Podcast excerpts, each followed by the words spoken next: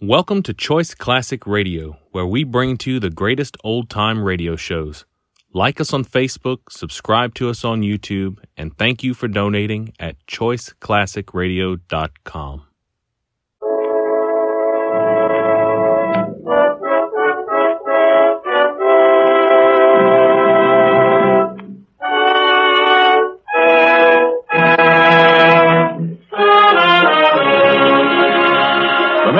Campbell Soups present The Campbell Playhouse.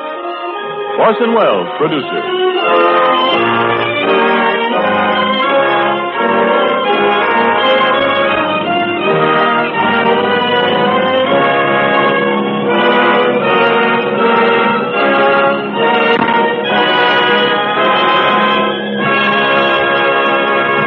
Good evening. This is Orson Welles. Tonight we broadcast our version of what is generally regarded as one of the greatest of the modern mystery murder novels. In some peculiar fashion, it seems to have become necessary to defend the murder mystery as a form of entertainment. Heavy artillery is brought up in its behalf. President Wilson, it is proclaimed loudly, could not go to sleep or could go to sleep, one does not remember the point exactly, until a certain number of conflicting clues had managed to efface the days from his proof. And with a mystery solved only after suspicion has been aimed at every adult in the neighborhood, is not particularly shameful. I have never understood the need for this defense. Murder mysteries are, among other things, our most moral form of entertainment. The wrongdoer is regularly apprehended. If he is not, I have incredibly missed some fascinating black sheep of an author in a flock otherwise startlingly white. And one learns an obvious lesson that to be suspected wrongfully is in due course to be triumphantly cleared of suspicion. Life doesn't always proceed according to this admirable pattern. The apologists would do better to defend life, I sometimes think. To help us solve the mystery of the murder of Roger Ackroyd here tonight, we are fortunate in having a very powerful ally, a most distinguished lady and one of your favorite actresses. A lady in whose ears a nation's applause is still ringing for her latest brilliant success in Drums Along the Mohawk. Miss Edna May Oliver. But before we delve into the mysteries of this night's doings, Ernest Chappell has a comment to make on something which appears to be no mystery at all. Mr. Chappell. Thank you, Orson Welles. I'd like to ask all of you if you'll do this. The next time you're out in the car driving along the highway, just note the great number of eating places that display as their main invitation to you the words chicken dinners. The reason, of course, is simply that the proprietors of these eating places know by long experience that to nearly all of us, one dish that is a symbol of good eating is chicken. Now, because chicken is a favorite dish with nearly everyone, it's really no mystery at all why Campbell's chicken soup continues to grow steadily in popularity. You see, in every drop of the glistening golden broth, there's the rich chicken flavor you like so much. Steeped in deep chicken flavor, too, is fluffy white rice in every fragrant plateful. And you'll also enjoy the pieces of melting tender chicken meat that Campbell's add. Yes, here is chicken soup, deep and full and rich, and you'll appreciate that from your first brimming spoonful. If you've already enjoyed this homey old-fashioned chicken soup as Campbell's make it, won't you remember to have it again soon? And if you haven't yet tried it, won't you do, do so at dinner tomorrow night? Because I promise you, just as sure as you like chicken, you'll like Campbell's chicken soup. And now our Campbell Playhouse presentation of the murder of Roger Ackroyd with our guest of the evening, Edna May Oliver. And ladies and gentlemen, before we begin, I think you'd like to know that we have with us in the studio tonight, as a surprise visitor, hmm. None other than the celebrated Belgian detective, Mr. Hercule Poirot. Ladies and gentlemen, I bid you good evening. If we had time, which we have not, I'm sure nothing would please us more than to hear from Mr. Poirot. Unfortunately... Why, unfortunately, when we have here a microphone? But, Mr. Poirot, you, you don't understand. I understand only that since my arrival in your country some weeks ago, I observed that there circulates an impression of my person which I must now publicly refute. I trust that the embarrassment of my presence here tonight in Mr. Welles' studio will ensure from him an honest and lifelike portrait. It has been said that I am a little man. Regard for yourself that this is not so. I have five feet two inches of high. My head is perhaps egg-shaped, and I carry it perhaps a little to one side, the left, but my eyes shine green when I am excited. Beyond this, my mustache are the largest in Europe, and my force is in my brain and not in my feet. If these things are made clear, and Mr. Welles is a tribute to Hercule Poirot, I will be satisfied. The results of my little uh, gray cells will speak for themselves. If you will show me where I am to sit, please. I thank you. Uh, uh, this is Mr. Poirot, Miss Oliver. How do you do? Miss Oliver, you have often wanted to meet me, I am sure. I compliment you. Uh, please, please, Mr. Poirot. Uh, uh, ladies and gentlemen, our Campbell Playhouse presentation of the murder of Roger Ackroyd.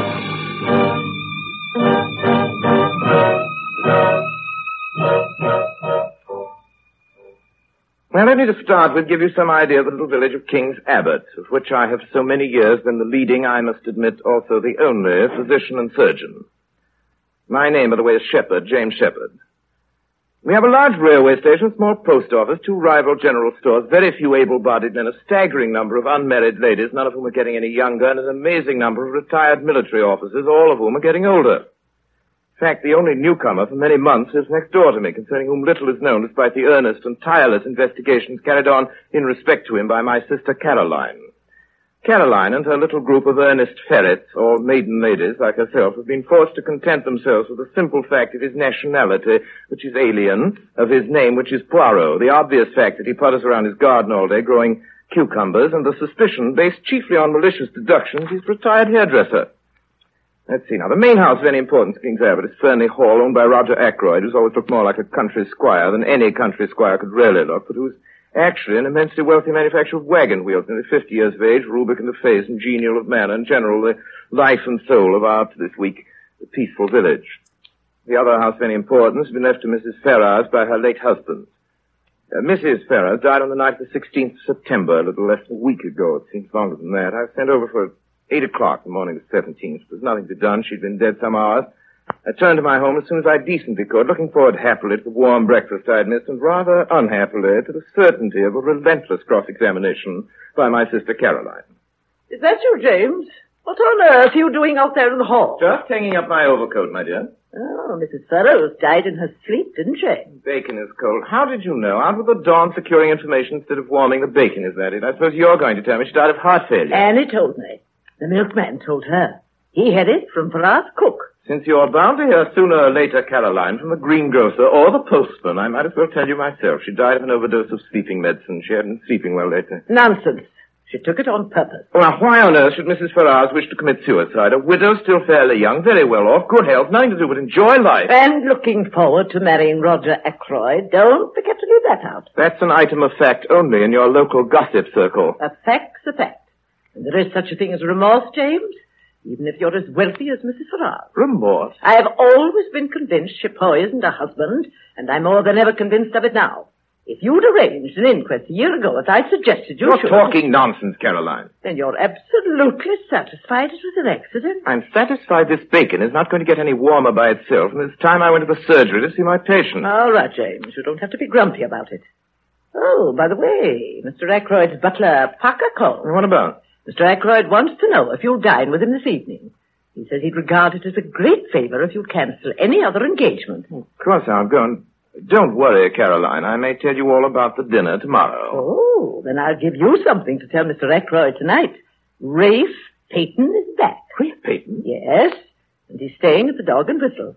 I know he's taking particular pains to be sure that Mr. Ackroyd doesn't find out about it. I wouldn't dream of telling him. Roger Ackroyd's relations with his stepson are his own affair. Believe me, Caroline, according to every interpretation except your own. I can't help it if people tell me things. In answer to questions. Well, you'd better rush along to that precious surgery of yours. You've got four patients waiting. How do you know? Well, one can't help seeing through a window. If one is looking through a window.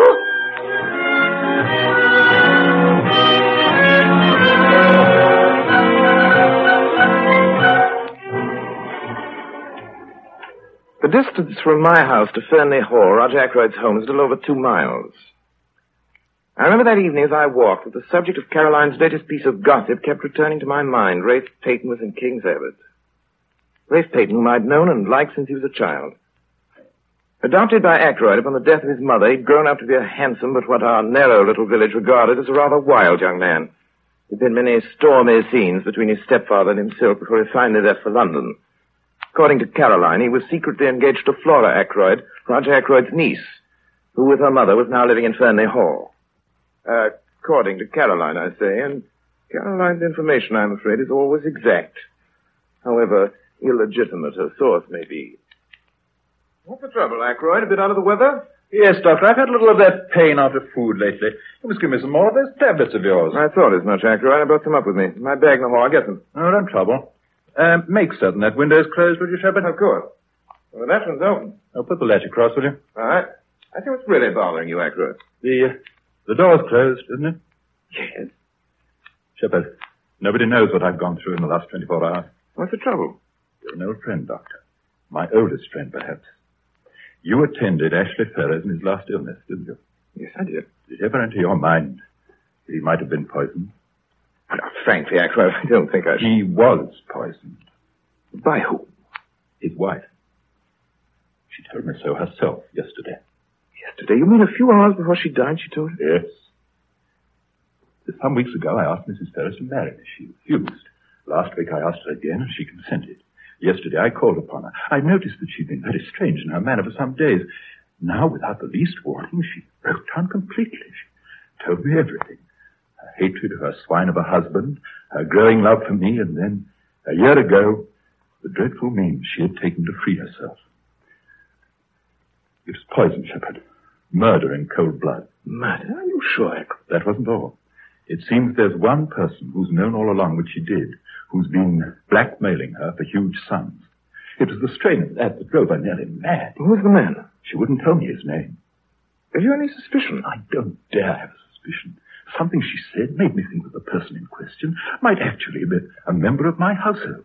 But that can't be so. I, I won't let it be so. I must have misunderstood her. What'd you say to her? What could I say? She made me that promise to do nothing for 24 hours, and she refused to give me the name of the scoundrel who'd been blackmailing her. I never dreamt she'd kill herself.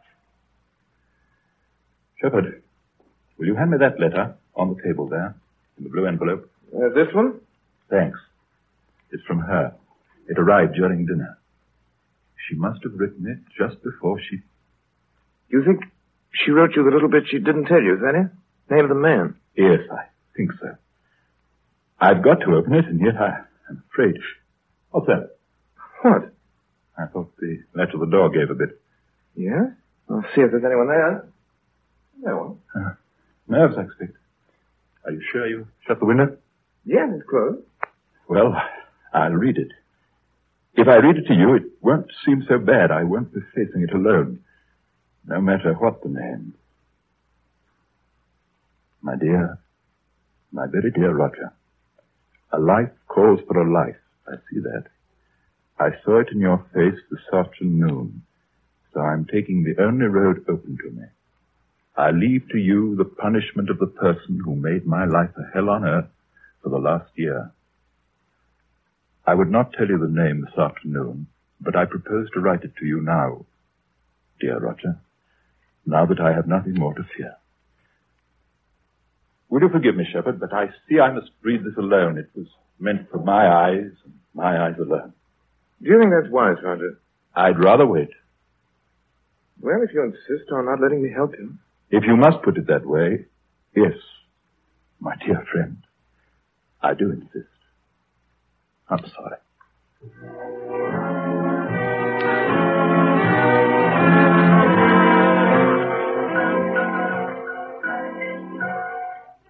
I left Fernley Hall at a quarter to nine. From Fernley Hall to my house, it takes, as a rule, about three quarters of an hour. The night was the moon shining, and I did it in less. From the road, I noticed the lights blazing in our parlor. Caroline was entertaining. Through the window, I caught sight of an egg-shaped head, partially covered with suspiciously black hair, two immense mustaches, and a pair of watchful eyes. James, come in, come in, come in. You're just in time for hot milk and crackers. Oh, thank you, Caroline. Oh, excuse me. I'm This is my brother, Dr. Sheppard. I am enchanted. James, this is Mr. Hercule Poirot. How do you do, sir? Mr. Poirot is our new neighbor. If I may be permitted the one slight correction, my name is Hercule Poirot. Your good sister proceeds on the familiar English assumption that we are not English, do not know how to pronounce our own silly names. He's just making fun of me, James. He has a very dry wit. We've had quite an interesting conversation. I question that it was two-sided. And you know what Mr. Poirot told me? He's a policeman. Uh, pardon, mademoiselle. Not yet. I see do you appreciate Hercule Poirot. His true worth. The name Poirot, mademoiselle, is known today in every continent, every land, nay, in every city of the world. I am become the mode, the last word. I am as much a specialist as an Harley Street physician. Well, that's what I said, didn't I? A detective. Yeah, consulting detective. That's what I said. I'm afraid, Mr. Poirot, you find little to occupy a man of your talents in this village. Mr. Poirot tells me what he's looking for just now is peace and quiet. Precisely, mademoiselle. That and the correct soil, which you have in so great abundance here in King's Abbot for the cultivation of cucumbers. Oh, I'll answer it.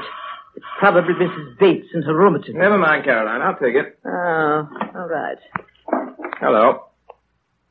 Hello. What? What's that? Certain, of course. Of course I will at once. What, what is it? It's Parker, the butler, calling from Fernley. Just found Roger Ackroyd. Murdered.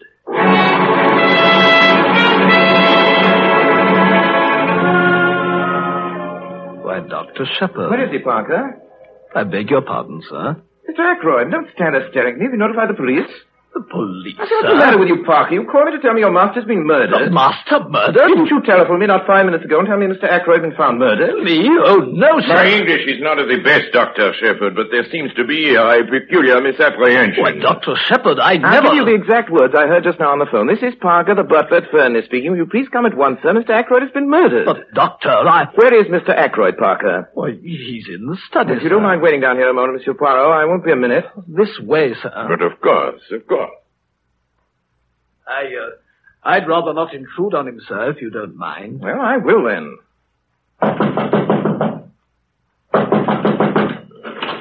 Door's locked. Mr. Ackroyd must have locked himself in and possibly just dropped off to sleep, sir. Ackroyd! Ackroyd! Look here, Parker. I'd have break this door in, or rather we are. But, Dr. Sheppard... I'll take the responsibility. Oh, if you say so, sir. All right, here we go. Together now. One,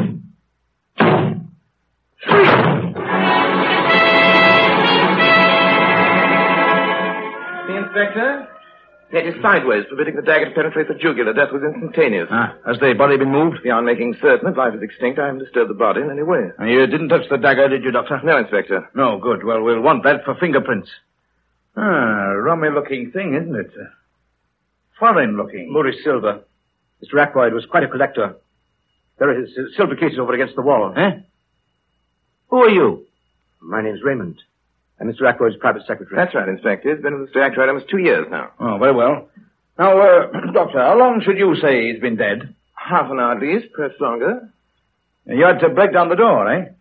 What about the window? The uh, English people, they have a mania for the fresh air. The big air is all very well outside where it belongs. Why admit it to the house? Hey, who are you?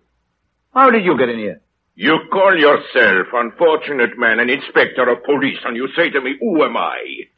Hercule Poirot, master detective, possessed of the finest brain in Europe, known in every continent, in every land, nay, in every city. Not in my part of the world, you ain't. I never heard of you. I'll vouch for Monsieur Poirot, Inspector. It's my house the phone call came. Mr. Ackroyd's death. Oh, oh, oh, well, all right then. You can stay. But this is my case, and don't you forget it. Now then, when was Mr. Ackroyd last seen alive? I don't probably by me, and I left, let me see, a little before nine. Mr. Ackroyd was certainly alive at half past nine. I, I heard him in here talking. Who to, Mr. Raymond? I don't know. I just heard his voice. But I know it was 9.30. You didn't hear any of their conversation, did you, Mr. Raymond? I did catch a fragment of it. It did strike me as a trifle odd. Remember, please, the words exact. It is very important. Not sure that I can. The words exact. Uh, wait a minute, uh, Mr. Parrott. Who, who's conducting this case? You or me? Now then, Mr. Raymond, what was these words you heard Mr. Ackroyd say at 9.30? Well, come on. I'd swear under oath the exact words were, The calls on my purse have been so frequent of late that I find it impossible to accede to your request. Thank you, Mr. Raymond, very much. I, uh, I beg pardon, Inspector. Well, what is it, Parker? I just remembered. Miss Flora saw Mr. Ackroyd later than 9.30, about quarter of ten. She was just coming out of this room. You mean she was just closing the study door? No, sir. She'd already closed the door when I saw her. Uh, she told me Mr. Ackroyd was not to be disturbed again tonight. Where's Miss Flora? Upstairs in her room. Shall I ask her to come down? No, no. Uh, I'll go up. One moment, if I might be so humble, uh, Monsieur Inspector. Could I ask our friend Parker for a little information? Well, well, what is it? Thank you for your so gracious permission, Inspector. Tell me, Parker, is this room exactly as it was when you entered it with Dr. Sheppard? Well, to tell you the truth, sir, I felt myself that this chair here was drawn out a little more. It has been puzzling. The grandfather chair between the door and the window. That's right, sir. That's very curious. No one would want to sit in a chair in such a position. What are you talking about? When a man wants to sit, he sits, don't he? Who pushed it back in place, I wonder? Did you, Parker? No, sir, no, sir. I, I was too upset at seeing the master and all. It, it isn't important, is it, sir? It is completely unimportant. That's why it is so interesting.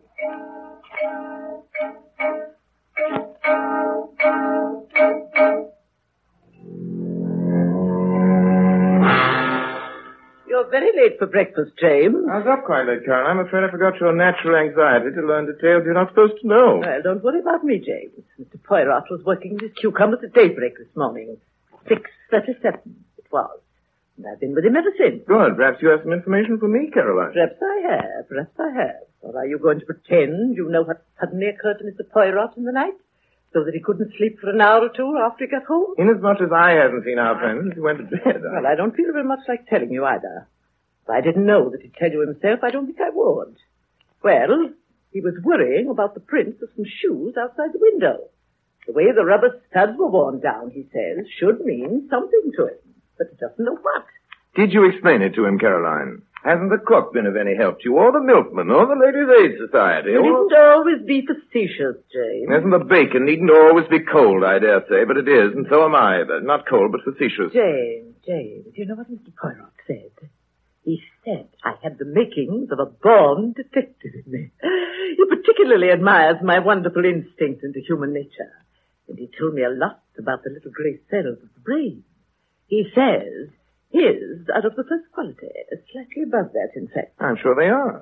He thinks you're very intelligent, too. Ah, good morning, good Sheppard. Good morning. Good morning, Mr. President. A Poirot. beautiful morning, is it not? See, how is this for a cucumber? Beautiful, now, my friend, it is yours.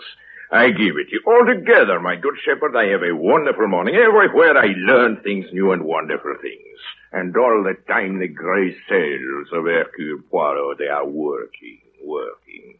Miss Caroline, she tells me so much about this Ray Paton. This morning I go to the hotel. It's what you call it. The dog and whistle. Uh, thank you, Miss Caroline. And I think I will talk myself to Ray Paton. Then they tell me at the uh, dog and whistle uh, that was here last night another gentleman asking for Mr. Paton. Why, James, I certainly think you, you might must have told... know, Caroline, I thought someone ought to inform Ray of his uncle's death. I- the least one could do, since no one but myself and the members of your intelligence service knew that he was in King's Abbot at all.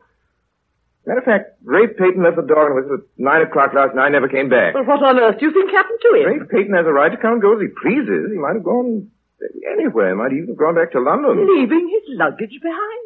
Wonder. Oh, by the way, my good Sheppard, the telephone call. Oh, you mean the one uh, that came while you were at the house with Mr. That is the one. Tell me, do you think it is possible that someone could have telephoned you and imitated Parker's voice sufficiently to deceive you? Well, he said it was Parker, James really doesn't know Parker's voice well enough. Of course, of course. But the telephone call was traced this morning by my friend Inspector Hempstead. Uh, it didn't come from Fernley Hall at all.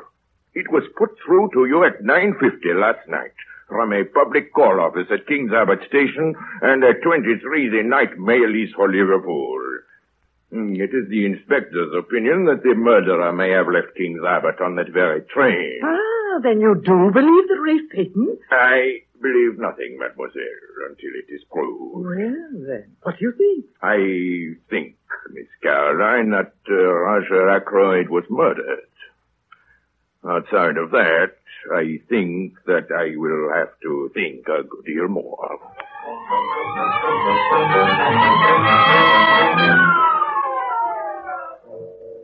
Oh, it's an outrage. That's what it is. A little man, not even an Englishman, a foreigner with moustaches, comes into this home, a British home, a house of mourning, unsolicited, unwelcome. Oh, Mother, do be quiet. Flora, I will not. He comes in here, into my own brother-in-law's house, questions us like a lot of criminals, besmirches our oh, kith and kin. Mrs. Ackroyd. Mr. Poirot, you must excuse my mother. My uncle's death was a terrible shock. I understand, mademoiselle. It is very little that Hercule Poirot does not understand. Honestly, no, Mr. Poirot, you're on the wrong track. Rafe Paton has nothing to do with this crime. The mere fact that he was hard pressed for money. Was he hard pressed for money, Mr. Oh, Mr. Raymond? Raymond, now you've made it seem as though... Miss Ackroyd, I'm merely telling the truth. Yes, he was hard pressed. He was always applying to his stepfather for money. But, Mr. Please, Poirot, you- mademoiselle, had he done so of late, Mr. Raymond? During the last week, for example? Mr. Ackroyd didn't mention such a fact to me. Of course, Mr. Paton will never again have to apply to anyone for money. You mean that uh, Mr. Ackroyd's will... Exactly. After paying certain legacies and bequests, servants, charities, and so on. Aha, including yourself, uh, Mr. Raymond. Mr. Ackroyd was good enough to remember me to the extent of one thousand pounds. Well, it's not surprising. Go on, please. Well, Miss Flora Ackroyd inherits twenty thousand pounds outright. The residue, including this property and an outstanding control in the business, goes to Rafe Paton. Uh, you have been familiar with this will for some time past, Mr. Raymond. Roger Ackroyd's confidential secretary. Of course, of course. Um, and Mr. Ackroyd possessed a very large fortune indeed, did he not? Fortune that would have been regarded as large even in less tax-ridden times. Then the immediate inheritance of such a large sum would have eased very considerably the present difficulties of Mr. A. Paton. Mr. Poirot, you don't... Is that so, Mr. Raymond? Yes, that is so. You awful little man, talking that way, when you know how Flora feels about Ralph Paton. The idea that you suspect him of killing his Him no more than any other, madame. You know what I think? I think Roger's death was an accident. Roger was so fond of handling curios. His hand must have slipped or something. He was really a very strange man. Would you believe it? He never gave Flora and me an allowance. His own family. And of course we didn't have a penny of our own. Why, at this very If you moment... needed any ready money, Mrs. Ackroyd, Mr. Ackroyd cashed a check for a hundred pounds yesterday for wages and other expenses due today. The money was never spent. And where, if you please, is this money? He always kept his cash in his bedroom. I suggest that we see if the money is there. Why, Mr. Poirot, surely. Am I to understand, you miserable little foreigner, that you're intimating that I merely intimate, ladies and gentlemen, that uh, we see if the money is still there. Ladies and gentlemen, there are here only 60 pounds. Oh, that's impossible. Let me see. Ten, twenty, thirty. The man's right. It is sixty. I, this is terrible. Dr. Sheppard, Mr. Poirot, I hope nobody believes... One must believe there are 60 pounds where there were a hundred. However, I'm sure no one would suggest that you, Mr. Raymond, or you, Mrs. Ackroyd, who alone knew of the money... Mr. Poirot, I protest. Just one moment. Flora. Mother. I took the money. I'm a thief. I'm a common, vulgar little thief. Now you know. I'm glad that it's come out. I am glad also, Miss Flora. You are? Yes, because now we comprehend why Parker thought he saw you coming out of your uncle's room at a quarter of ten. But he did see her coming out of the door. He said so. No, that's just what he did not see. He saw Miss Flora outside the door with her hand on the handle. He did not see Miss Flora come out of the study for a good reason. Miss Flora was never in the study. But where else could she have been? Perhaps on the stairs. Would those stairs only lead to Mr. Ackroyd's bedroom? Precisely. Then you knew I took the forty pounds. I knew nothing, but I suspected much. As even now, I suspect that this money you have taken, you did not take it for yourself. I took it for myself. You can take what steps you please. I assure you, Miss Ackroyd, no steps will be taken. Only one thing. Why did you not tell me sooner? Me, Hercule Poirot, who in the end will know everything. Why do not all of you tell me the truth? Just because Flora made a little mistake. That's no reason Silence, to- silence, madame. Ladies and gentlemen, I am aged. I, my powers might not be what they were. In all probability, this is the last case I shall ever investigate. But Hercule Poirot does not end with a failure. Ladies and gentlemen, I tell you I mean to know, and I shall know in spite of you all. How do you mean, in spite of us all? But just that, monsieur. Every one of you in this room is concealing something from me. It may be something trivial, which is supposed to have no bearing on the case. Each one of you has something to hide. I appeal to you. Tell me the truth now. The whole truth. Miss Flora, my good Sheppard, Mrs. Ackroyd, Parker, Mr. Raymond. Will no one speak? Ah. Ah. It is a pity.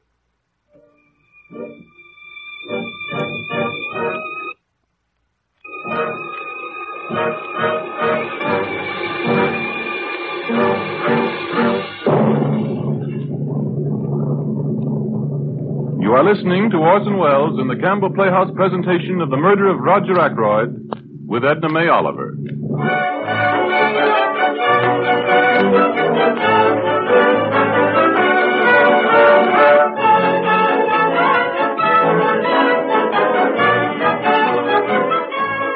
This is the Columbia Broadcasting System.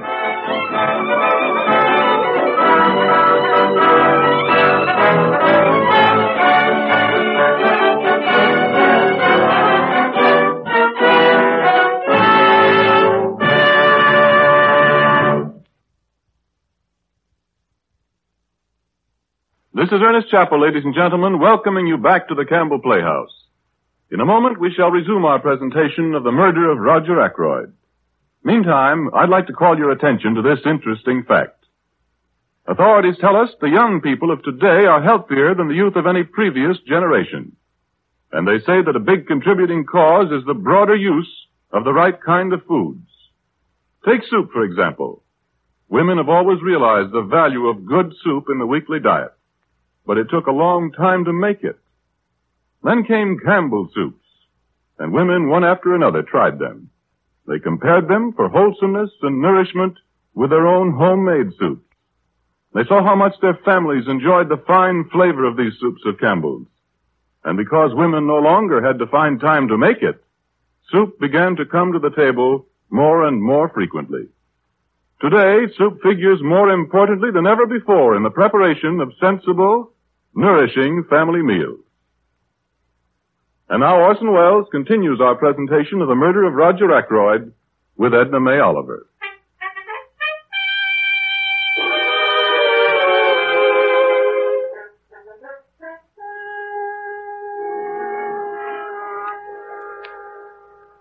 I am a village surgeon, and Hercule Poirot is a distinguished Belgian detective, so it was scarcely for me to tell him I thought he was wasting his time. Certainly not for me to tell him that he was getting on my nerves. Not that I didn't admire his extraordinary cleverness the inside. Poirot was right, for instance, about the dagger. Police investigation confirmed his suspicion that the fingerprints on the handle of the dagger were those of Roger Ackroyd, the murdered man. Though the position of the dagger definitely precluded suicide. It was Poirot who established that it had not been Parker, the butler, who summoned me on the phone that night to what had become a house of death. And again, it was Hercule Poirot who made it indubitably clear that nobody had seen Roger Ackroyd alive after 9.30, at which time Raymond the secretary had heard Ackroyd's voice in the study. In spite of all this, it seemed to me that Hercule Poirot was making little real progress in solving the mystery of Roger Ackroyd's death. Furthermore, it seemed to me a curious thing for a detective of his self-proclaimed standing to be spending so much of his precious time in idle chatter with my sister, Caroline. I had very interesting chat with Mr. Poirot, James. He thinks me uh, very intelligent. So you've told me. Is it just a coincidence, Caroline, that on those occasional mornings when the bacon is both warm and crisp, it should be so far away from me that I can't reach it? Too much bacon isn't good for you. No such thing as too much bacon. And I'll be the judge of what's good for me. I rather fancy that at least is something I know best, Caroline. Hmm. You know so many things, James. You're so self-complacent. That's why it's difficult to talk to you. That's why you get the idea that I, that people are trying to pump you. Some more bacon, please. Poirot says I, uh, I'd make an excellent detective. Did he? Hmm. We had a very interesting chat. I wonder if Monsieur Poirot found it interesting. He said I was more valuable than anyone he's met here. He told me a lot about his life, too. About a mad nephew of his.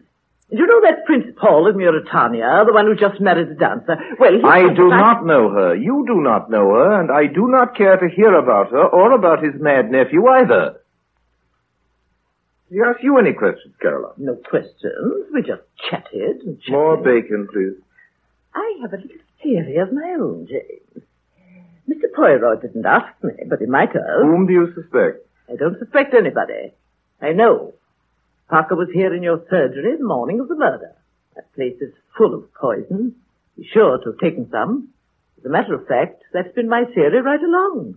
Roger Ackroyd was poisoned in his food that night.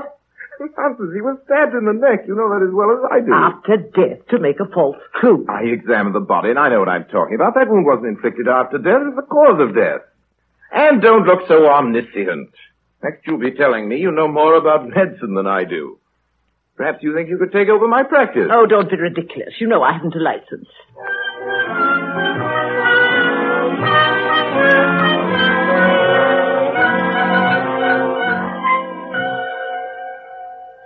That afternoon, Caroline had a mahjong party made up of her little group of village gossipers, in whose opinion, I now learned, Rafe Paton was mysteriously concealed somewhere in Cranchester, the only big town in the nearest. Of course, that was true. Uh, Miss Gannett's maid, it seems, had contributed the additional information that while taking a walk that afternoon on Cranchester Road, she'd seen Monsieur Poirot in a large black car coming in that direction. After that, I was not surprised to learn that Monsieur Poirot had been invited to my house for dinner. Caroline believes, whenever possible, in getting her information directly from headquarters. A little more raspberry shape, Mr. Poirot. Under no circumstances. I am already a man of a uh, corpulence so great it would hardly become me if I, uh, well, yes, perhaps, yes. There is no harm in a little raspberry shape. There you are, Mr. Poirot. I beg your pardon, Caroline, if I might have my first helping. Oh, how thoughtless of me, James. There you are. Thanks. Uh, Mr. Poirot, sir, what do you think about Rafe Paton now? What I think would scarcely be regarded as legal evidence in the courtroom, mademoiselle. Oh, dear, dear, dear, no, no. You, you are incredulous, mademoiselle Sheppard. I am incredulous. You have a theory, perhaps. I don't have a theory. I know. Oh, Caroline. James, don't meddle about in what you don't understand. There are several points to this case. Yes, mademoiselle. Point number one. Mr. Ackroyd was heard talking to someone after, after half past nine. Point number two. At some time during the evening, Rafe Paton must have come in through the window as evidenced by the prints of his shoes. Point number three. Mr. Ackroyd was nervous that evening and could have only admitted someone he knew. Point number four. The person with Ackroyd at 9.30 was asking for money. We know Rafe Paton was in a scrape. Admirable. Oh, and one other thing, Mr. Mr. Poirot. I found out something for you today. The boots Rafe Paton was wearing that night, they were not brown, they were black. Ah, you have found that out for me. Thank you, thank you. You are sure, mademoiselle, they were brown or black? Positive? Too bad. Too bad if they were only black, those boots. I mean, if, if they were. You, you mean... Yes, I understand. Rafe Paton is guilty or innocent according to whether his boots are brown or black. Really, Mr. Poirot? It could easily be. For murder, there was with Mr. Mason so many motives. First motive, blackmail. Rafe Paton may have been the man who blackmailed Mrs. Burroughs. Reason? His general money needs. The second motive, the certainty of a great inheritance through Mr. Ackroyd's death. And the third motive, Caroline? Very simple, very simple. Mr. Ackroyd's violent disapproval of Rafe's proposed marriage to Miss Flora. Well, after listening to you, Caroline, I'd say the case looks very black against him. I haven't a case, James. I know.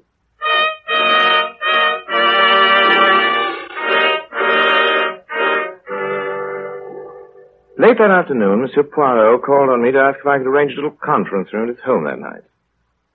Those to be present Mrs. Ackroyd, Flora, Raymond, and Parker. I think Caroline, who was present when he called, would have given ten years of her life to have been added to the list. For my part, I would have been only too glad to yield up my place among those who, in that particular evening, gathered around the beaming countenance of the Belgian detective and cucumber breeder. yeah, I'm clearing my throat. That is an accepted signal in this country that a meeting is about to begin. Quiet, everybody. I'll read the list. You will please answer to your names. Uh, Raymond. Yes? Uh, Parker. Yes, sir. Mrs. Ackroyd. Yes, but I wanted to speak to you. Yes, will be sufficient. Miss uh, Flora. Yes. Say, Poirot, what's the meaning of all this? The list I have just read is the list of suspected persons. Every one of you present had the opportunity to kill Mr. Ackroyd. I won't stand for this. I'm going. You will not go, madame. Until you have heard what I have to say. I clear my throat again. and now I commence at the beginning. Until now, ladies and gentlemen, we have all been trying to answer to ourselves one principal question. Who was in the room with Mr. Ackroyd at 9.30? Not Dr. Sheppard, since I myself can prove that he was at home. Not Miss Flora, nor Mrs. Ackroyd, nor Mr. Raymond, with whose actions on that evening we are well acquainted, nor Parker, who has furnished me with a satisfactory alibi. Who then? This is the part of Hercule Poirot, the cleverest, the most audacious question. Was anyone with him? Are you trying to make me out a liar, Mr. Poirot? I tell you, I distinctly heard voices.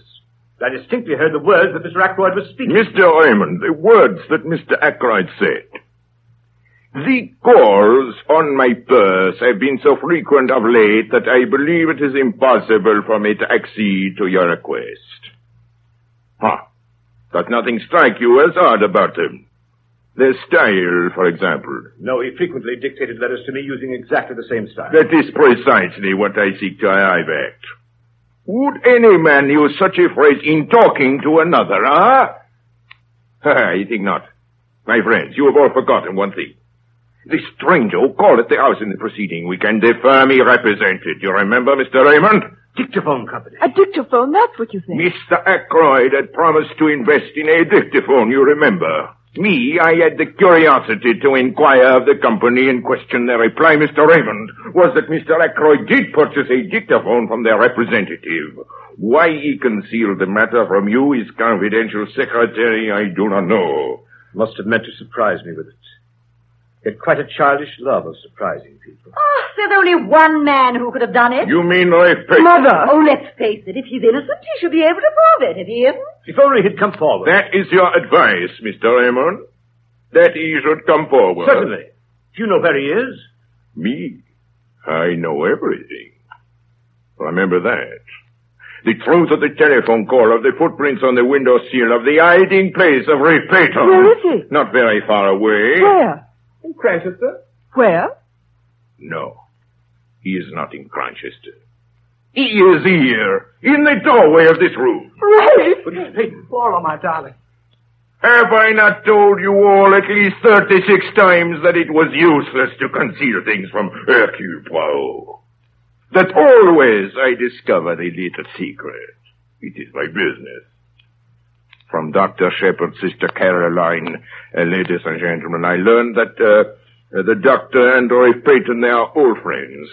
Dr. Sheppard knows that things look very black against his friend Paton. He tells him the old story. Yes, he did. He explained to me how suspicion was bound to fall on me, and I had no real alibi. And with the best of intentions, people sometimes make errors. That's why Dr. Sheppard consented to do what he could to help Mr. Paton. He was successful in hiding him from the police. Where? In his own house? Ah, no, indeed, Mr. Raymond. You should ask yourself the question that I, Hercule Poirot, did. If the good doctor is concealing the young man, what place would he choose? It must necessarily be somewhere near at hand. I think of Cranchester, a hotel. No. Lodgings, even more emphatically, no. Where then? Ha ha! I have it. A nursing home. I make inquiries. Yes, at one of them, a patient was brought there by the doctor himself early on Saturday morning. That patient, I had no difficulty in identifying him as Ray Paton. He arrived at my house yesterday, and now, ladies and gentlemen, we come to the point of this evening's meeting. Rafe Paton says he is innocent of the killing of Roger Ackroyd. Oh, I am. I, I swear by heaven please, I am. Please, Mr. Paton, please. You have just heard Mr. Paton declare he is innocent. Yet he has three motives for the murder and no alibi. Well, I certainly don't see how you can sit there. I am possessing the floor, Mrs. Ackroyd. Listen carefully, everybody. To save Mr. Paton, the real criminal must confess. I you speak to you, Hercule Poirot. I know that the murder of Mr. Ackroyd is in this room now, at this table. Tonight! Tomorrow in the morning, the truth goes to the police. You mean you know who? Yes. At the moment, I know. I alone. For the murder of Roger Ackroyd, there is only one way out. And that way does not lead to freedom. And it is to the murderer now that I speak. This is a matter of life and death. And I, Hercule Poirot, am not joking. Good night.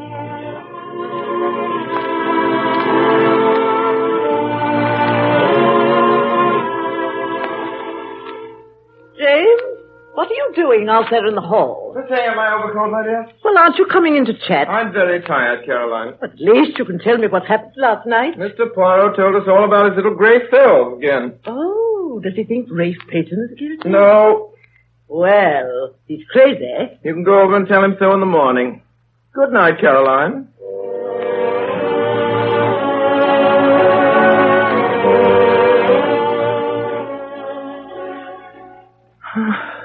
very tired. My arm aches from writing. I've written it all out. Now Paton will be cleared. As I think back, I'm not quite certain why I urged Ackroyd to read that letter before it was too late. Perhaps I subconsciously realized that with a pig-headed chap like that, it had best chance of getting him not to read it. His nervousness that night was interesting psychologically. He knew danger was close at hand, yet he never once suspected me as the blackmailer of Mrs. Ferrars. The dagger was an afterthought. I'd thought of a very little weapon of my own, but uh, I saw the dagger lying on the silver table. It occurred to me how, how much better it'd be to use a weapon that couldn't be traced to me. I suppose I must have meant to murder him all along. As soon as I'd heard of Mrs. Ferrars' death, I felt convinced that she'd have told him everything before she died. So I went home and took my precautions. The dictaphone he had given me two days before to adjust. Something gone a little wrong with it, and I persuaded Ackroyd to have a go at it instead of sending it back. I did what I wanted to it. Took it up with me in my bag. Studied that evening. When it was all over, I looked around the room for the door. Quite satisfied. Nothing had been left undone. The dictaphone was on the table by the window. Time to go off at 9.30. The mechanism of that little device was rather clever, based on the principle of alarm clock, and the armchair was pulled out so as to hide it from the door. I never dreamed that Parker would notice that... Notice that chair. Certainly would not have remembered Poirot hadn't asked him. Having the American sailor with a toothache call me from King's Abbot that night was a stroke of genius. There's no way for anyone listening to have told that it was not Parker. Still don't know how Poirot found that one out. My only regret is about Caroline, and yet I feel I can trust Poirot. She'll never know the truth, and I'm glad of that. I shouldn't like her to know she's fond of me, and then, too, she's proud. I guess it'll be a grief to her, but grief passes. When I finished writing, I shall enclose this whole manuscript in an envelope, address it to Poirot. And now, because I'm tired, take some sleeping powders.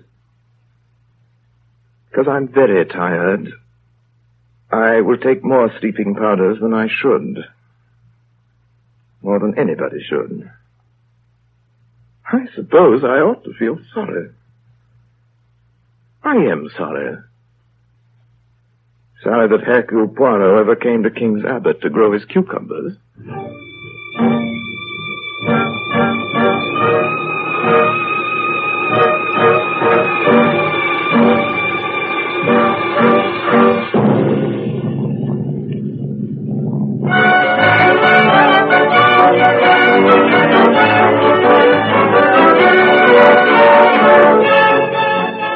Concludes our Campbell Playhouse presentation of the murder of Roger Ackroyd. In just a moment, Orson Welles will return to the microphone with our guest of the evening, Edna May Oliver. Meanwhile, I'd like to take just time enough to say this to every woman listening. We at Campbell's know good cooking, and so, of course, do you. Speaking, therefore, as one good cook to another, we'd like you to try our chicken soup. Try it, if you will, in the same friendly yet critical way you'd sample a neighbor's good dish or send in one of your own for her to try. And if you'll do that, I know you'll find this soup deep and full and rich in chicken flavor from the first spoonful to the last delicious drop. Indeed, I promise you, just as sure as you like chicken, you like Campbell's chicken soup. And now here is Orson Welles with Edna May Oliver. Uh, never mind, uh, Orson Welles. What about me, Hercule Poirot? Miss Oliver, have I not the little gray cells? you and your grey cells. If you ask me, I think Rafe Paton committed the murder. After listening to my explanation so careful? Especially after listening to your exclamation so careful. Now, in the days when I was a detective... Scotland Yard? No, RKO. You and your one little murder. Why, when I was a detective, no, no sooner did I establish the identity of the murderer than he was murdered. And I had to start all over again. It is well for you, Miss Oliver, to belittle the genius of Hercule Poirot. But remember this. Hercule Poirot always laughs last. Attend. I laugh last. Ha ha ha. I accept that as a laugh. Go on. I have observed the proceedings here in the studio, and I have detected a circumstance which has indubitably escaped you are untrained to watch for such things. Almost it had escaped me myself. Not only did I discover that the gentleman who told the story, Dr. Sheppard, was himself the murderer of Roger Ackroyd, but I now reveal to you that he was enacted in Mr. Welles' little anecdote by none other than that beloved portrayer of dramatic roles, that celebrated delineator of character, that unparalleled purveyor of protean portraiture, that internationally celebrated... You refer to Orson Welles, I take it, Mr. Welles. I do. Now I would like to be allowed a little observation of my own. Excuse me, Moirot. Avez-vous la bloom de matin? What? I'm not finished yet. Où est le chapeau de ma mère? That's all right, Mr. Poirot. I just wanted to see if you could really speak French. Attend, Mr. Poirot. I laugh last. Good night, Edna May Oliver. And may I say I hope that this will not be the last time that you will put me in my place in this program.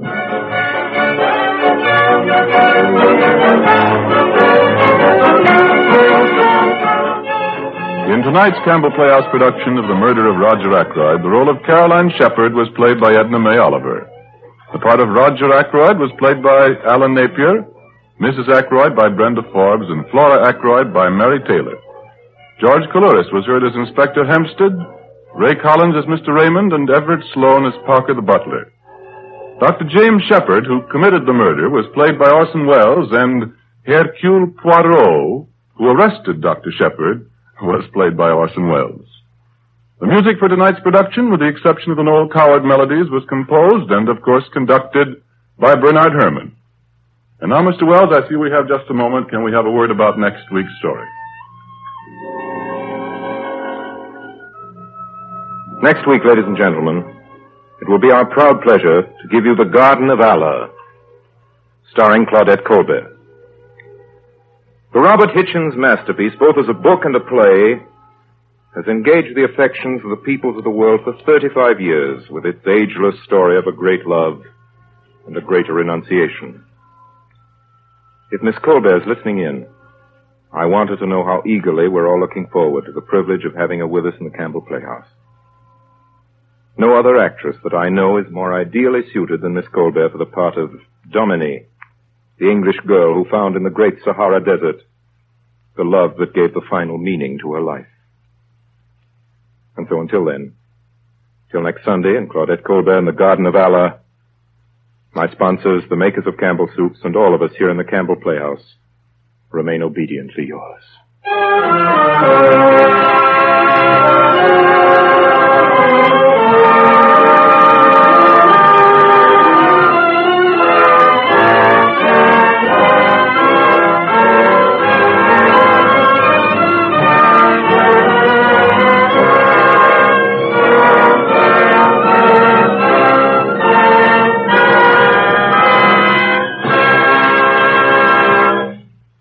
Makers of Campbell Soups join Orson Welles in inviting you to be with us in the Campbell Playhouse again next Sunday evening when we bring you The Garden of Allah with Claudette Colbert as our guest star. Meanwhile, if you have enjoyed tonight's Campbell Playhouse presentation, won't you tell your grocer so tomorrow when you order Campbell's chicken soup? This is Ernest Chappell saying thank you and good night.